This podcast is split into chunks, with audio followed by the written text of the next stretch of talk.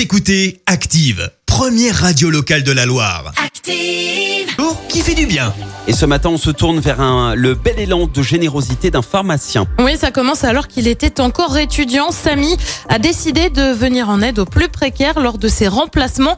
Il récolte des lingettes, des savons ou encore des crèmes qu'il met de côté, des produits qui devaient au départ aller à la poubelle. Mais Samy a lui décidé de redistribuer les invendus aux sans-abri. Et ça va désormais plus loin puisque l'initiative est devenue une association, Pharma Solidaire, c'est son nom, qui regroupe des pharmacies d'Île-de-France, mais aussi à Lyon et Grenoble. Euh, 700 produits infirmiers euh, comme des compresses ou encore des kits de soins ont été récupérés, mais aussi euh, 70 litres de produits d'hygiène et 40 tonnes de lait en poudre pour être ensuite redistribués aux mères en situation de grande précarité.